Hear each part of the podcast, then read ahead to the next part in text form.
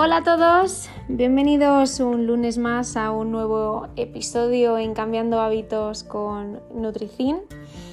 Eh, como siempre, comienzo dando las gracias porque cada vez sois más los que eh, escucháis este podcast y la verdad que para mí es muy gratificante, muy satisfactorio, estoy muy contenta y muy agradecida también, que, es lo importante y veo que estoy ayudando a, gente a, que tenga esa motivación, a que pueda solventar esas posibles dudas que pueden surgir y eso es algo que, me encanta.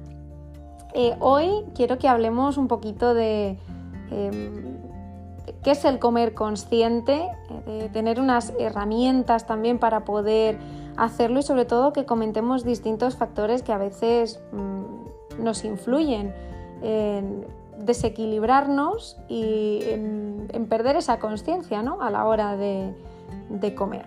Sé que es algo que os eh, interesa bastante, que me habéis pedido, es un tema eh, muy denso y bueno, voy a intentar ser lo más eh, concisa posible para que podáis tener un poquito de información al respecto y también herramientas para poder poner en marcha. Si te interesa este tema, como siempre te recomiendo que te quedes, que disfrutes de estos tips que seguro que de un modo u otro pueden ayudarte. Y nada, arrancamos el lunes con este nuevo episodio.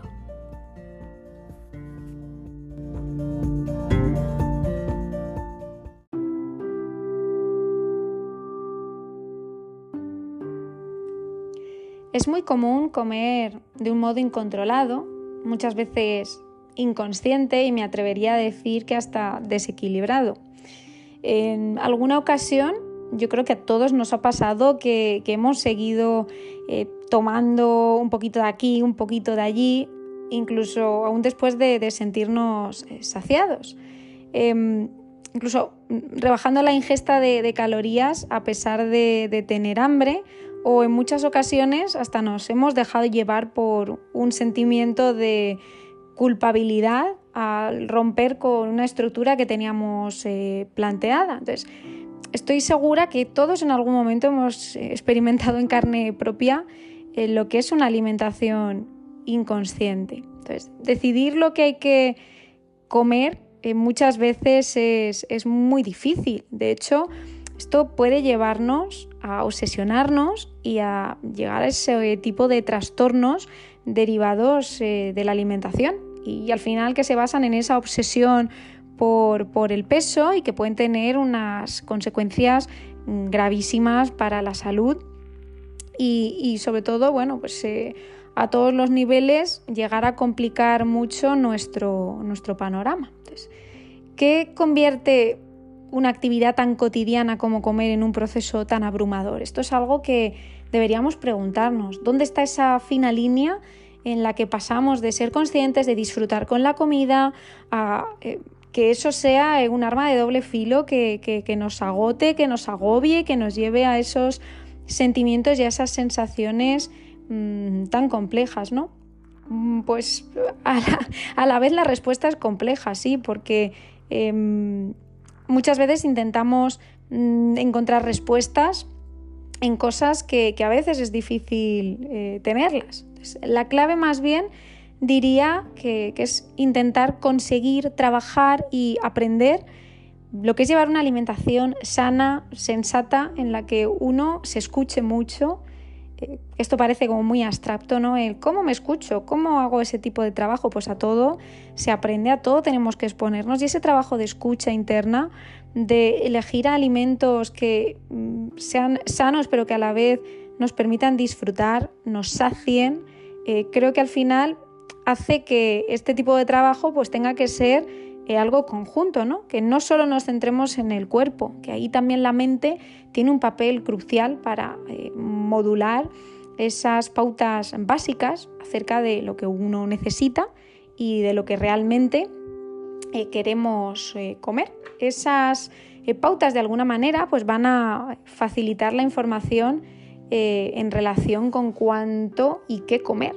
Muchas veces esas sensaciones y emociones que aparecen cuando estamos saciados son diferentes a cuando estamos hambriento o cuando nos apetece comer algo delicioso. Entonces, al final, es una especie de, reacciones, sentimientos corporales y emocionales. Y si nosotros estamos atentos a lo que nos pasa y a cómo nos sentimos, entenderemos mucho mejor eh, qué es lo que nos está pidiendo, a qué tenemos que recurrir y mm, de alguna manera que esto sea un proceso pues mucho más controlado y regulado. Es verdad que en muchas ocasiones sometemos eh, al cuerpo a las dietas, ¿no? Que ya sabemos pues todas las connotaciones negativas que tiene para nosotros el pensar que estamos haciendo una dieta. Lo asociamos a algo que nos tortura, a algo que nos agota, a algo que va a ser mm, inicialmente difícil. Entonces, ¿por qué no plantearnos un cambio, cambio de hábitos que vaya enfocado no a pensar en que estamos haciendo una dieta, sino que estamos corrigiendo cosas.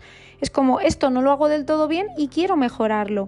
O aquí puedo matizar ciertas cosas, pues voy a trabajar en ello. No tanto pensar en esa eh, restricción, porque al final basta que nos prohíban algo para que mm, nuestra mente nos pida constantemente comer eso y al revés. Solo por el hecho de saber que puedes tomarlo, pierde interés. Y, esto es así. Al final, cuando estamos expuestos em, durante mucho, mucho tiempo a una dieta, otra dieta, otra dieta, esto mm, a nivel emocional es muy cargante, es muy pesado. Acabamos cansados emocional, mental y físicamente. Y al final inhibe un poco esa capacidad de, de entendernos y de saber qué nos está pasando y de ser capaces, capaces de darnos un feedback a nivel eh, físico, a nivel eh, corporal. Entonces, una alimentación inconsciente es algo parecido, por poneros un ejemplo, a cortar con un cuchillo la única vía de comunicación con el cerebro. Entonces, estamos sesgando hasta tal punto el conocimiento de una comida sana que al final acabamos no teniendo la menor idea de lo que estamos comiendo. Entonces, una alimentación incontrolada se puede manifestar de dos formas. Puedes obsesionarte o puedes ignorar de alguna manera el feedback interior del cuerpo. Y la mente, pues en lugar de responder de esa manera sensata a la sensación de hambre, y pues deja de hacerlo y deja incluso hasta de, de preocuparse por nuestra salud. Entonces, mi idea también es que aprendamos un poco a descifrar esa inconsciencia y el desconocimiento eh, al final de nuestro cuerpo es el que nos lleva a perder esa noción de cómo debemos comer y se puede manifestar en diferentes formas.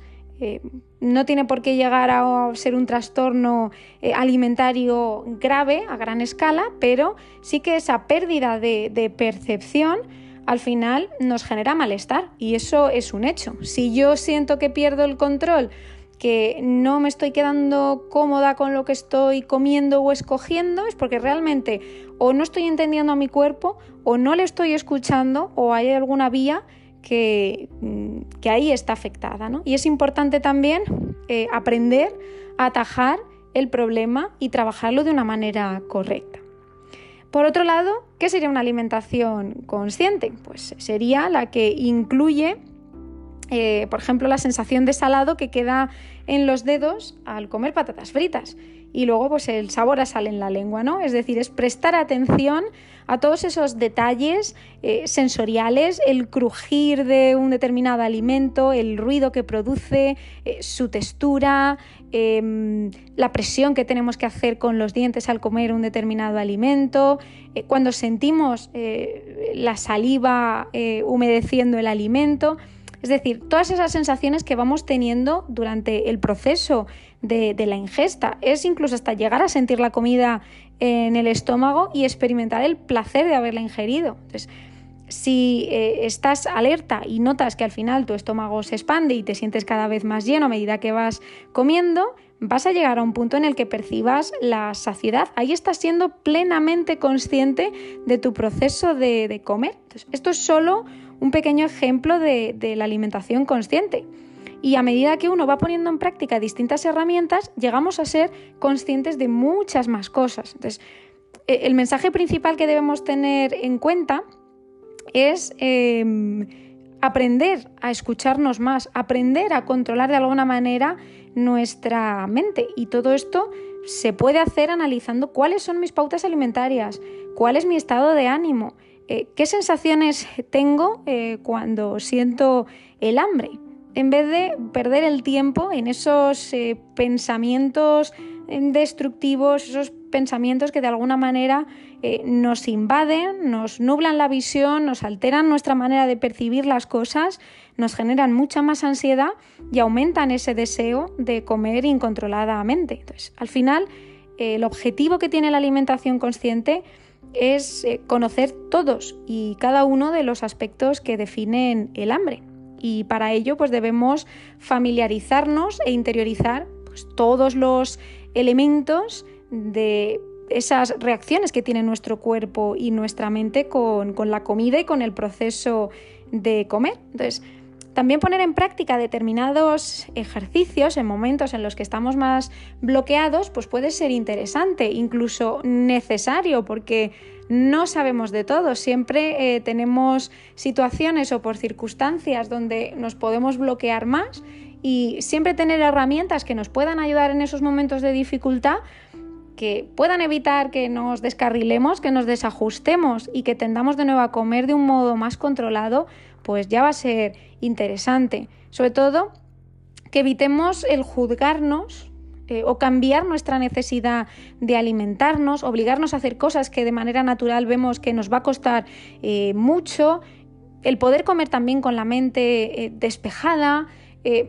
bueno, pues recurrir a opciones que para nosotros sean saciantes, apetecibles, disfrutonas y que a la vez sean opciones óptimas y saludables y no prohibir eh, en exceso otro tipo de alimentos. Entender que va a haber opciones que vamos a poder tomar de manera más habitual y otras de manera más excepcional. Pero esto es muy importante porque mm, cuando tenemos un consumo incontrolado de, de alimentos, pues probablemente ahí estamos generando ya una de las primeras causas de los trastornos de la alimentación.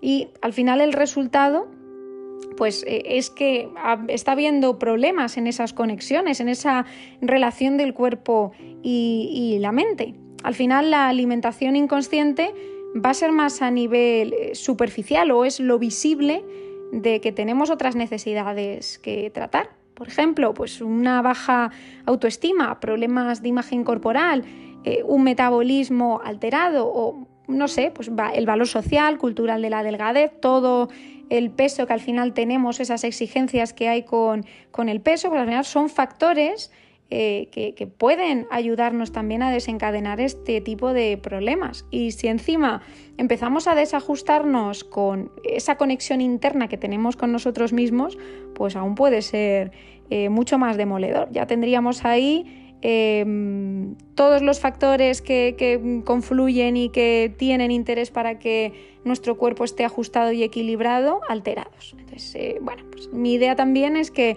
entendáis un poco cómo funciona nuestro cuerpo a este nivel y que veamos, bueno, pues algunas propuestas de ejercicio para poder ganar en, esa conciencia, en ser más conscientes. Em, yo siempre también algo que reflejo mucho en consultas es que mm, esa idea de eh, tengo una mala relación con la comida, cuidado con esa frase, porque estamos eh, volcando todo el peso en el proceso o en la acción de comer.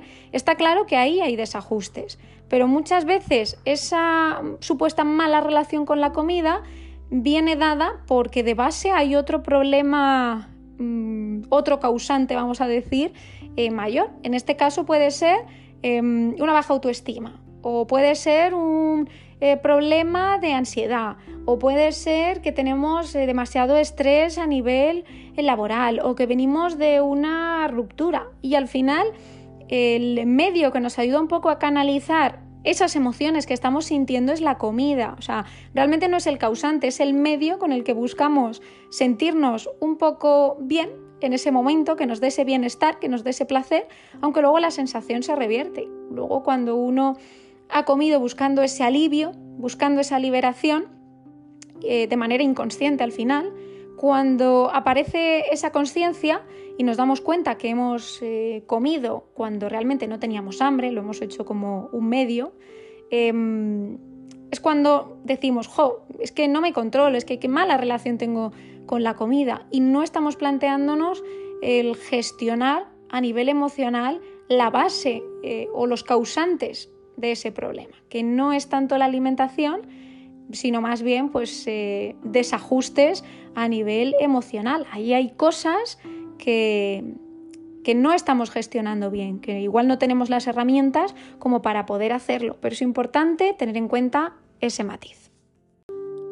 Por ello, si tienes la sensación de estar comiendo de un modo inconsciente, creo que es importante que apliques bueno, pues, las dos propuestas de ejercicio que os voy a proponer ahora más adelante.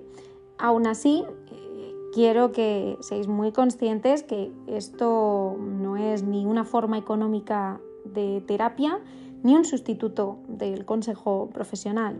Es importante si uno detecta y se identifica con que le ocurren estas cosas, que se ponga en manos de un profesional y que al final podamos abordar su caso de una manera más eh, personalizada, porque cada caso es un mundo, cada persona sufre de una manera y de base seguro que observamos que hay diferentes causantes de, ese malestar, que al final es em, emocional y, termina siendo un malestar también eh, físico. Eh, sin embargo, creo que, bueno, pues que son alternativas que pueden ayudar a mantener eh, esa, conciencia pues mucho más activa. Eh, pueden ser ejercicios complementarios para el proceso en el que estéis y al final, bueno, que una persona que no decide dar el paso de, de hacer ese trabajo con un profesional, que se dé cuenta si realmente es capaz de conseguir esos cambios por sí mismo a través de ejercicios de este tipo. Si no es así, yo siempre os recomiendo que busquéis ayuda eh, profesional y que esto no quiere decir que estemos fracasando, simplemente que hay cosas que podemos hacer eh, solos y otras no. Y muchas veces el compromiso de tener alguien al lado que nos eche una mano, que nos motive, que nos dé esas herramientas, ya va a servir de gran ayuda para que eh, estemos consiguiendo el resultado que queremos, que al final es mejorar, es sentirnos bien, es ganar ese bienestar emocional y físico y no estar en una continua pelea con nosotros mismos, que ese proceso es eh, agotador y que creo que todos en algún momento hemos sentido, hemos entrado en ese bucle del que pensábamos que mm, no podríamos salir. Y es verdad que eh, es importante eh, dejarse ayudar y no tener miedo a abordar este tipo de problemas de esta manera, porque Em, cuando pasa tan a menudo que mucha gente dice es que no sé qué me pasa, que me descontrolo con la alimentación, eso es por algo, no es porque sí. Y si uno eh, sigue poniendo parches pero no trabaja a fondo en su problema, va a seguir poniendo parches toda su vida y cada vez los parches se van a caer antes y vamos a necesitar un parche mayor. Entonces, a veces eh, invertir en salud significa también ganar tiempo y conseguir eh, solventar ese tipo de problemas que puedan surgir mucho antes, sin atajos, sin rodeos. Entonces, creo que al final dedicarnos ese tiempo significa que piensas en ti, que decides cuidarte y que hay algo en tu interior que te dice que quieres mejorar, que necesitas salir de ahí porque llega un momento que es completamente agotador, al final significa pues buscar una vida en la que puedas sentirte pleno, y, bueno, y, deseas trabajar y caminar hacia ese estado de, bienestar. Por lo tanto, eh, sí que creo que eso es algo que debéis de tener en cuenta y ahora sin enrollarme mucho más vamos a comentar esas eh, dos propuestas de ejercicio que tengo por aquí anotadas para que las comentemos. Bueno, el primero de ellos sería una técnica que creo que además seguro que os suena, conocéis o alguien os ha comentado que la ha realizado, a la que yo llamo em, bocados conscientes. Esta técnica pues es el clásico ejercicio en el que vamos a ser conscientes de cómo comemos. el ejercicio comienza desde el momento que estamos frente a frente con nuestro plato. ¿Qué nos transmite ese plato? ¿En qué entorno lo estamos tomando? Si ese plato nos parece apetecible, saciante, si tiene buena pinta, eh, si no.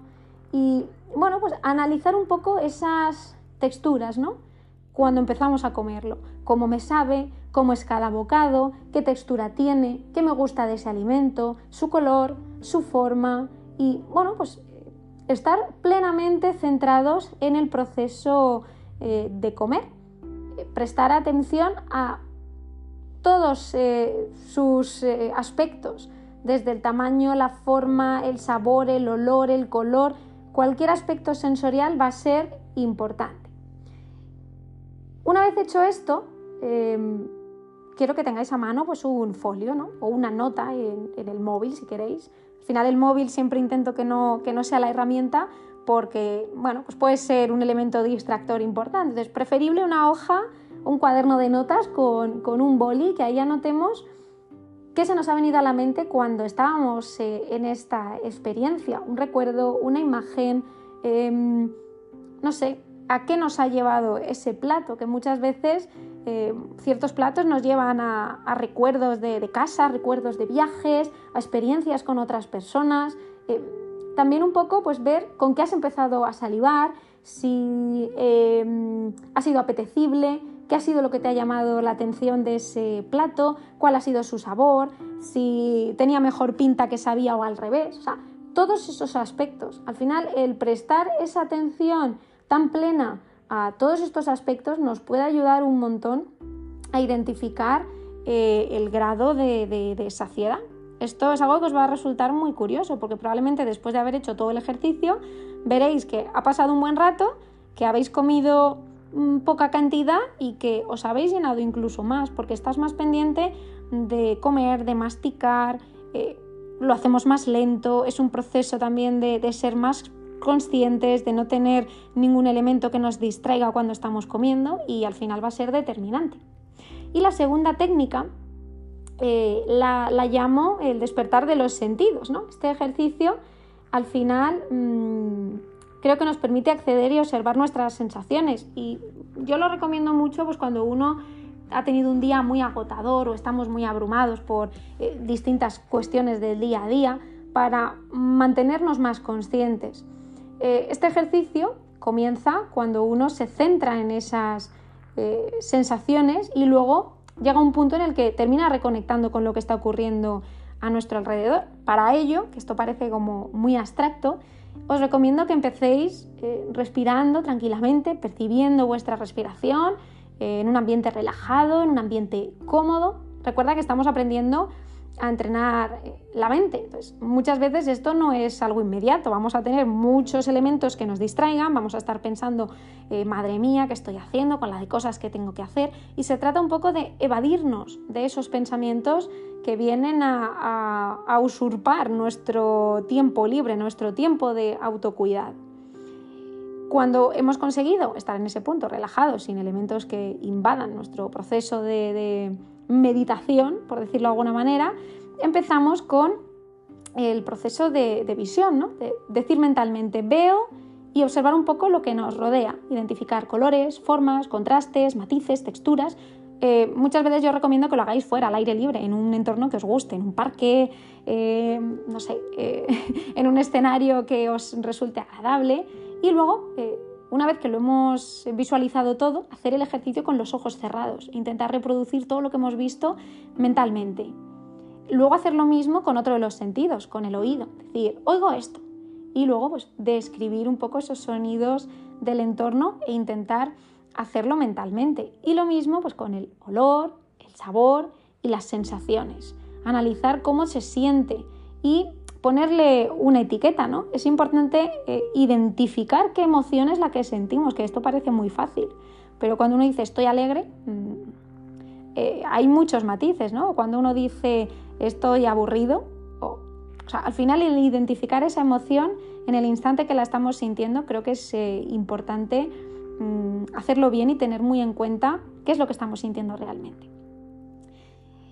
Este ejercicio al final nos ayuda pues, a borrar de nuestra mente esas cosas que nos han generado ansiedad y a reconectar un poco con nuestras sensaciones físicas, a no dejarnos distorsionar por lo que nos ha generado un malestar, sino a cómo nos sentimos realmente, que muchas veces esa ansiedad, ese estrés nos invade, nos genera tal agobio que al final, como os decía, uno llega a la nevera y, desborda. Entonces, muchas veces el tener ese tiempo previo de calma creo que es clave. De hecho, yo leía un estudio hace, hace poco, hace unos meses, eh, que decía justamente eso, que nuestro cerebro tarda en torno a unos 15-20 minutos en dejar de pensar en esa sensación de hambre compulsivo.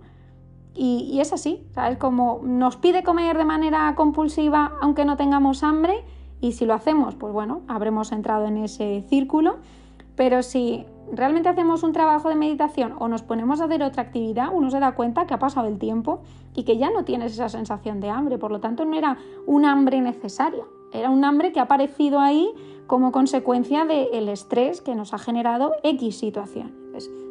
como veis, son ejercicios súper básicos que tenemos que proponernos ir incluyendo en nuestro día a día. Entonces, sí que creo que son dos herramientas interesantes para poder empezar pero, por supuesto, como os adelantaba, esto no eh, sustituye ningún tipo de terapia y una persona que tenga que em, llevar un tipo de trabajo pues, mucho más individualizado, lo interesante es que, se anime, que decida hacer este tipo de trabajo, que en consulta los ponemos en, práctica y bueno, pues sí que creo que como últimamente es un tema que me pedís mucho y que veo en consulta, era interesante plantearlo y lanzarlo también con estos episodios que seguro que muchos de vosotros os sentís identificados, igual que me siento yo con algunas experiencias.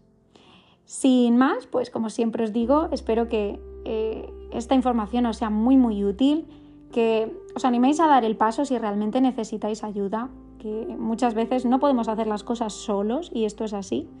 Y un empujoncito de motivación, de ayuda, de herramientas, para gestionar y, hacer y llevar nuestro proceso de la mejor manera posible es clave. Así que si te encuentras en ese punto, pues te recomiendo que me escribas, que comentaremos tu caso, lo analizaremos eh, personalmente y veremos hasta qué punto podemos eh, trabajar y en este caso podría ayudarte. Para los demás, pues nada, espero que estas ideitas y estos ejercicios los podáis poner en marcha y de nuevo, pues agradeceros que estéis ahí cada semana. Recordad que me podéis eh, mandar mensajes, sugerencias para nuevos temas, dudas que os surjan a través de las redes sociales, arroba Nutricin o mi página web nutricin.com. También, bueno, pues sabéis que tengo un, chat activo por el que podéis comentarme cositas, así que por cualquiera de las vías eh, podéis contactar conmigo y estaré encantada de ayudaros en vuestro proceso y bueno, pues eh, solventar seguro las posibles dudas que podáis tener. Gracias por estar ahí una semana más y que tengáis una feliz semana y un muy buen lunes. Un abrazo muy fuerte.